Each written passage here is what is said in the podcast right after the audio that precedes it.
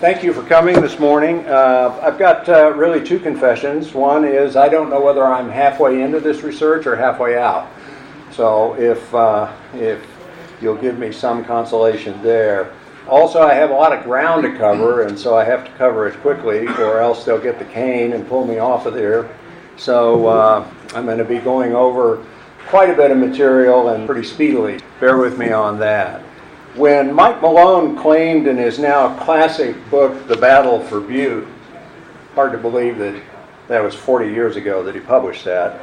At the beginning of big money's domination of Butte's mining and politics began in 1883 1884. He was referring to the early transformation of small freebooter mining into highly capitalized industrial operations. He was also referring to the growing political power that came with it. More precisely, he was referring to Marcus Daly's opening of his copper smelter in his new town of Anaconda and William A. Clark's parallel development of his Butte mining properties. Both men came to be among the billionaires of their day. They also came to dislike each other so intensely they would roil Montana politics in unimaginable ways. The Clark Daly feud erupted a few years later, 1888 1889, when Daly may or may not have deliberately influenced Clark's defeat as Montana territorial congressional delegate. Clark saw the election as a stepping stone to becoming Montana's first U.S. Senator. Whatever Daly's true intentions, Clark blamed him for his loss and launched the early stages of the War of the Copper Kings. Clark would win his prize Senate seat 12 years later in 1900, but not until his reputation was so besmirched that this guy, Mark Twain, declared he is as rotten, rotten a human being as can be found anywhere under the flag. Daly was no less guilty of manipulating politics, but unlike Clark, he never harbored political ambitions. In their efforts to outdo each other, Daly and Clark began accumulating newspaper properties. Newspapers were the prime media of the day, and they were held in much higher esteem than they are today. Their influence was crucial to swaying the popular vote, which in Butte was mostly Democratic. And they were not above using money ethnic appeal, half truths, and malice to do it. There were, of course, consequences. One was control of Montana's newspaper press. The so called War of the Copper Kings led to the Anaconda Copper Mining's, Mining Company's domination of the Montana press for more than a half century. Malone and, his, and press historian Dennis Swibold date the origins of the so called kept press to Daly's financing and John H. Durston's founding of the Anaconda Standard in 1889. And I don't have a pointer, but Durston is the second from the right, toward the back with the bowler hat. Durston and the Standard exemplified a new style of newspapering. He was college educated. This picture is the founding faculty of Syracuse University. And he made the Standard the Pacific Northwest premier paper. But there was a downside. As Malone said, the appearance of the standard signaled an ominous fact that few recognized at the time. Mining money was seeping into and beginning to contaminate the workings of a free press. Because Durston and the Standard depended on Daly's money, they were under his thumb. Eventually, Clark would control other newspapers in the same way. It's my contention that Malone and Swibold are correct to date the most conspicuous development leading to ACM domination of Montana's newspaper press in 1889. That is, with the onset of the Clark Daly feud and the rise of the Anaconda Standard. But the seeping of mining money into Montana journalism, in fact, came a decade earlier, as did the transition to Durston style sophistication. More, moreover, political influence that helped enable the Clark Daly feud had origins not with bribing legislators or swaying enough Irish votes, but with a man named Lee Mantle, a Republican whose constituents sometimes tipped the balance. Now, this picture is 1887. I'm going to refer to uh, by 1880. Butte was on the threshold of growth that would make Montana's major urban center, make it Montana's major urban center. Cosmopolitan, raucous, giddy, and attracting investment, the town had a gambler's mentality. Gold, silver, and lead were plentiful, but the real treasure lay in copper, which ran 50% pure in some veins. Electricity was revolutionizing American life, and vast quantities of copper were needed. The area's gold placers, discovered as early as 1856 and developed seriously after 1864, played out within five years. Prospectors had noted rich quartz outcroppings on Butte Hill, but the area was isolated and had no railroad. The town almost vanished in the early 1870s, but as new methods for processing quartz, quartz loads were perfected, Butte came alive again. Investment in Butte in, manifested itself in large smelting works, deeper mines, and population growth. As it did, communication and transportation developed proportionately. And these things nourished newspapers. By 1879, the telegraph linked Butte to the rest of the world. And the Utah Northern, my apologies again, uh, the Utah Northern Railroad's first train arrived on a bitterly cold night in late December 1881. This is actually Idaho Falls, but it's the only picture I could find of the Utah Northern. Soon, Butte would be linked to the Northern Pacific at Garrison Junction and later to Helena. Everybody's probably familiar with this photo. Between 1864, the year Thomas Dimsdale established the Montana Post, Montana's first and, mo- and, arguably most famous early newspaper. Note how the bookstore overshadows the fact that it's also a newspaper office. And 1881, founding year for Butte's first Republican newspaper, the Intermountain, some two dozen Montana newspapers had been tried. Of course, 14 were operate well. Uh, of those, 14 were operating in 1880, including four dailies all in mineral rich southwestern Montana. A mobile profession anyway, newspapering operated like early mining. Men moved in and out of newspaper work like miners floated from camp to camp. When a new camp did well, founding of one or more newspapers came quickly. Sometimes a paper attracted men with no newspaper experience at all, and few newspaper people stayed put. Sorting out a who's who and who was where when for pioneer journalism is complicated. Even newspaper ownership was complicated.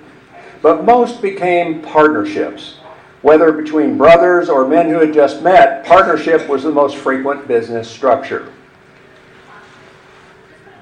Such was the case for James H. Mills, a Union Army veteran who came west after the war and has been referred to as the father of Montana journalism.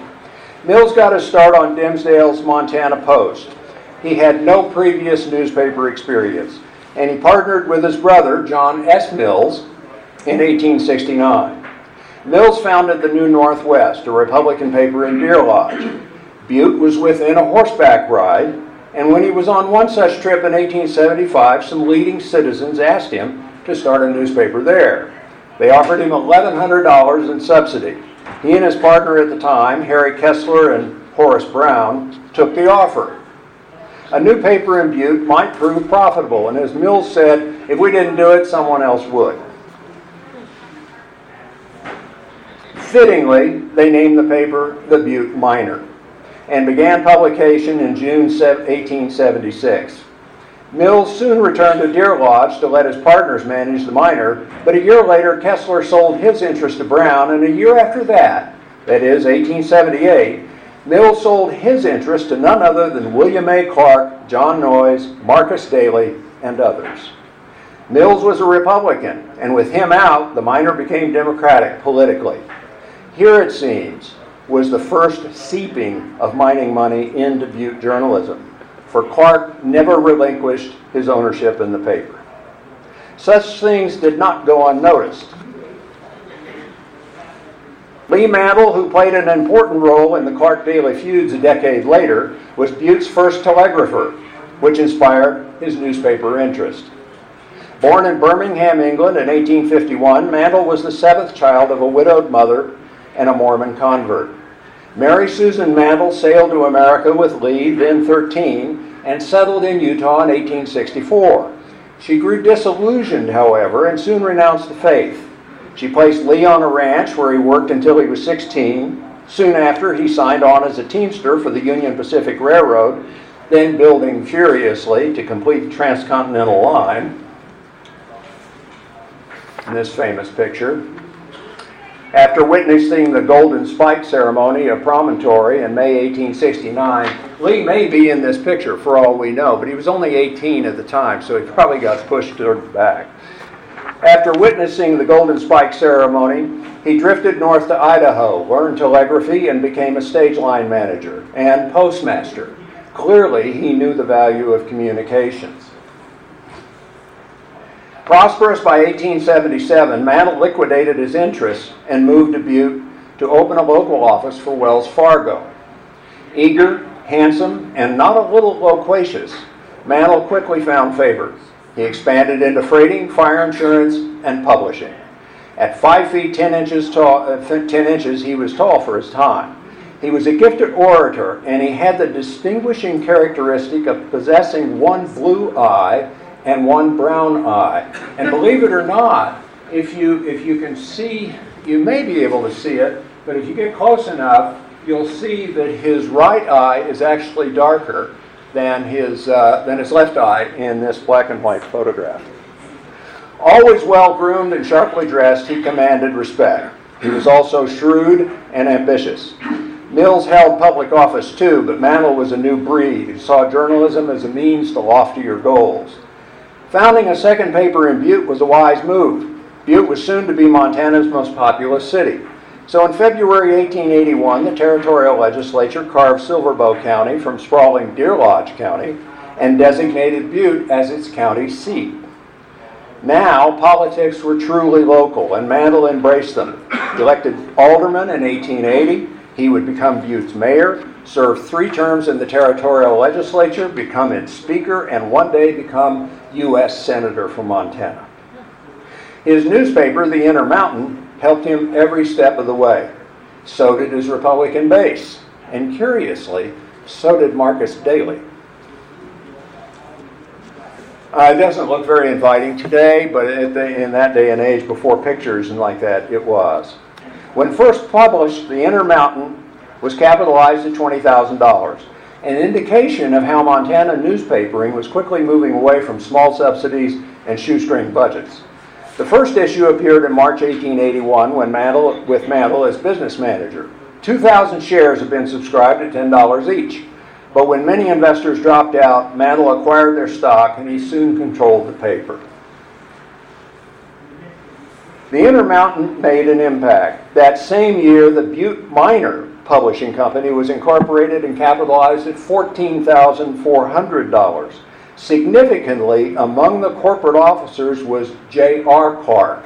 Sorry for the quality of this picture, but I tried to point out Clark is up there right underneath the arrow. It's, uh, obviously, this is a latter day photo, but nonetheless, uh, at least you get to see a little bit of what he looked like. So was J.R.'s role as treasurer.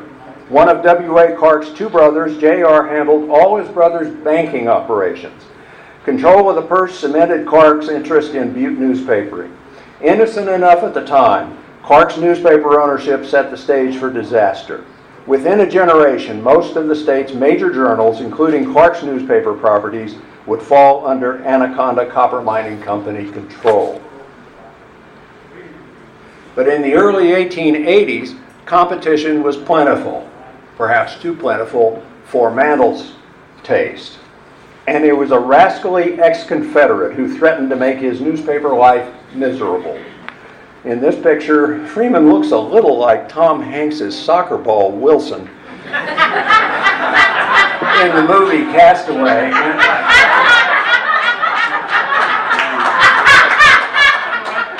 I guess. I, I you know, anyway. Legh Freeman was best known as the publisher of the Frontier Index, the famous press on wheels that followed the Union Pacific construction camps west across Nebraska and Wyoming in the late 1860s. Angry at Freeman, railroad men burned him out at Bear River City, his last stop on the UP. But he went on to Utah, Utah, excuse me, to make more enemies. He settled in Ogden for five years. Then he moved on to Montana, where he would soon combine his interests into a single newspaper called the Intermountains. An undeniable newspaper talent, Freeman was cut from the mold of free for all journalism. He was an interloper, a perfect candidate for jerks in Montana history. He was also a humorist of sorts, a tall tale teller, and an unreconstructed racist. He had an unlimited capacity for antagonizing the community in which he published, and he did it again in Butte. When Freeman left Utah, he found the Utah Northern Line to Montana. First and first published, he followed that line and first published and resurrected the Frontier Index in August 1879, even though his press and equipment was still on the road. His wife, Ada Freeman, was a capable newspaper woman. In Ogden, she had won favor with the Mormons, although Legh soon ruined that. When he came north in summer 1879, Legh left his work of moving the presses and equipment to Ada. Tragedy struck, however, when Ada was killed in a gun accident. Somewhere north of Monida Pass, a shotgun fell from its restraining straps in the wagon's front wheel into the wagon's front wheel and discharged buckshot into her hip. Transported to Butte, she died a few days later.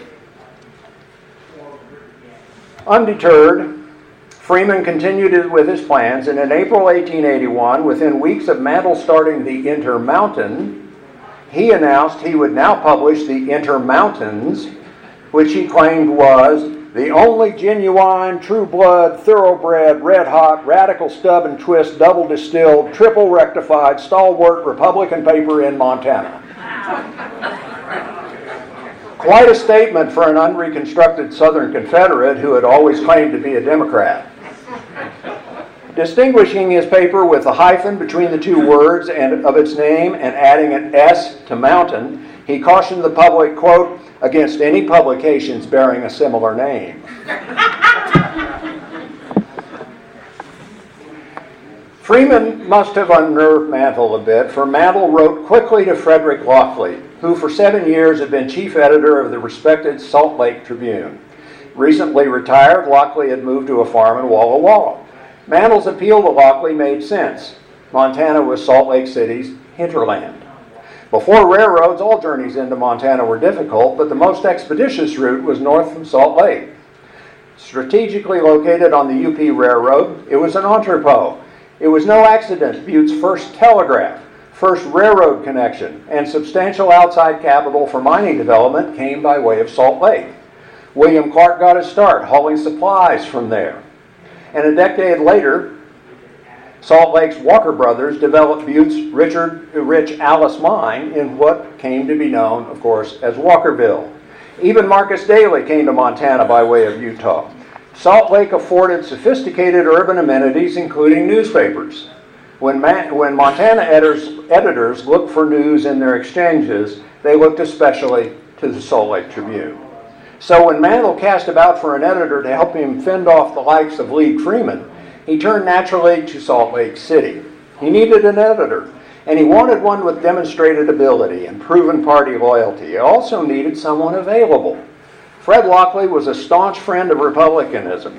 He was proven, and his political contacts extended into the nation's capital. He had energy, drive, and zeal.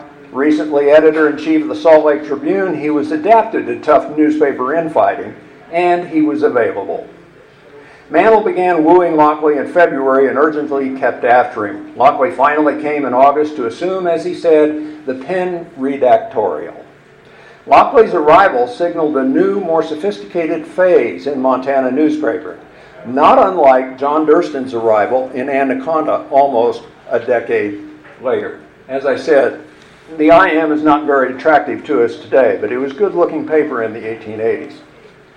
News and editorial views still intermingled, but greater sophistication enhanced punch and persuasiveness. Incorporation also signified the business and political elites' understanding of press importance. Thus, in 1881, marked a turning point.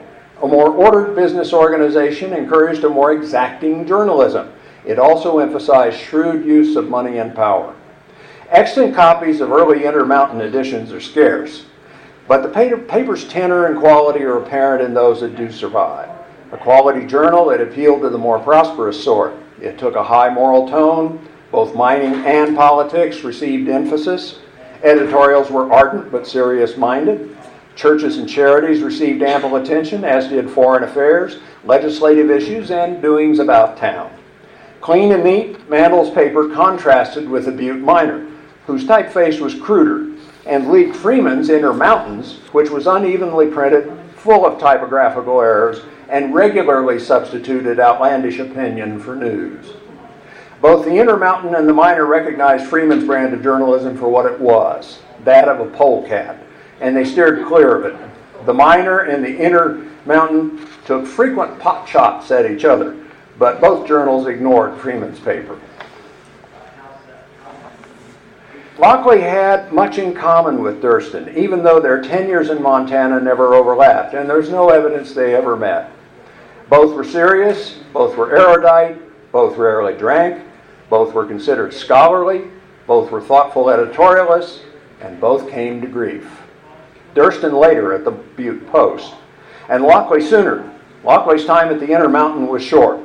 Alarm sounded when he began writing editorials opposing silver as inflationary. Not a good idea in view. Mantle tried to explain the value of silver to local interests, but with no success. When more anti silver editorials appeared, Mantle had to let him go. Still, like Durston, Lockley had represented a new, more polished breed of editor that contrasted with earlier days. Oh, there we go. when Lockley left the paper, you're going to wonder, what the heck am I doing here? When Lockley left the paper in 1885, Mantle's career was rising. In the early 1880s, he gained much by aligning with Marcus Daly. He and Clark were natural antagonists, owners of competing newspapers, opposed politically. They even sought uh, the loyalty of the same non Irish constituency. But Mantle's money was never a match for Clark's and Daly's, and as Jafar, distinguished as uh, disguised here as an old man in the Disney film Aladdin, says, You've heard of the Golden Rule, haven't you? Whenever, whoever has the gold makes the rules. Thus, when Mantle would come to grief because of it, and thanks to his own hubris. Mantle was first allied with Daly in 1888 when he added Republican votes to Daly's Irish ballots to sink Clark's election as territorial delegate. The partnership continued when Daly helped Mantle get elected as Butte mayor in 1892 and when Daly's political muscle deadlocked the state legislature in 1893 to oppose Clark and led the governor to name Mantle as U.S. Senator. The Senate rejected this election, but Mantle did become U.S. Senator by 1895. But Mantle soon made a big mistake. So outspoken for silver, he would back the Democrat William Jennings Bryan, a pro silver man, in the presidential election of 1896. Montana Republicans never forgave him for it. So when Daly no longer needed Mantle and abandoned him in the re- for re-election in 1898, Mantle lacked unified Republican backing. The apex of his career had come and gone. When, uh, when Daly, his health in decline, sold his properties to Standard Oil executives to form the behemoth Amalgamated Copper Company in 1899, Mantle would not only lose his Senate seat, but his newspaper as well. Amalgamated forced him to sell his beloved Intermountain in 1901. By 1907, Mantle's political career was over. By then, Clark had sold his newspaper interests to Amalgamated as well setting the stage for 50 years of ACM domination of Montana's kept press. The seeds for that domination were planted in the late 1870s and early 80s, when Clark took financial control of the Butte Miner, when Lee Mantle rose to prominence as Marcus Daly's protege, and when raucous pioneer journalism grew more sophisticated, but no less dangerous and sinister. Thank you.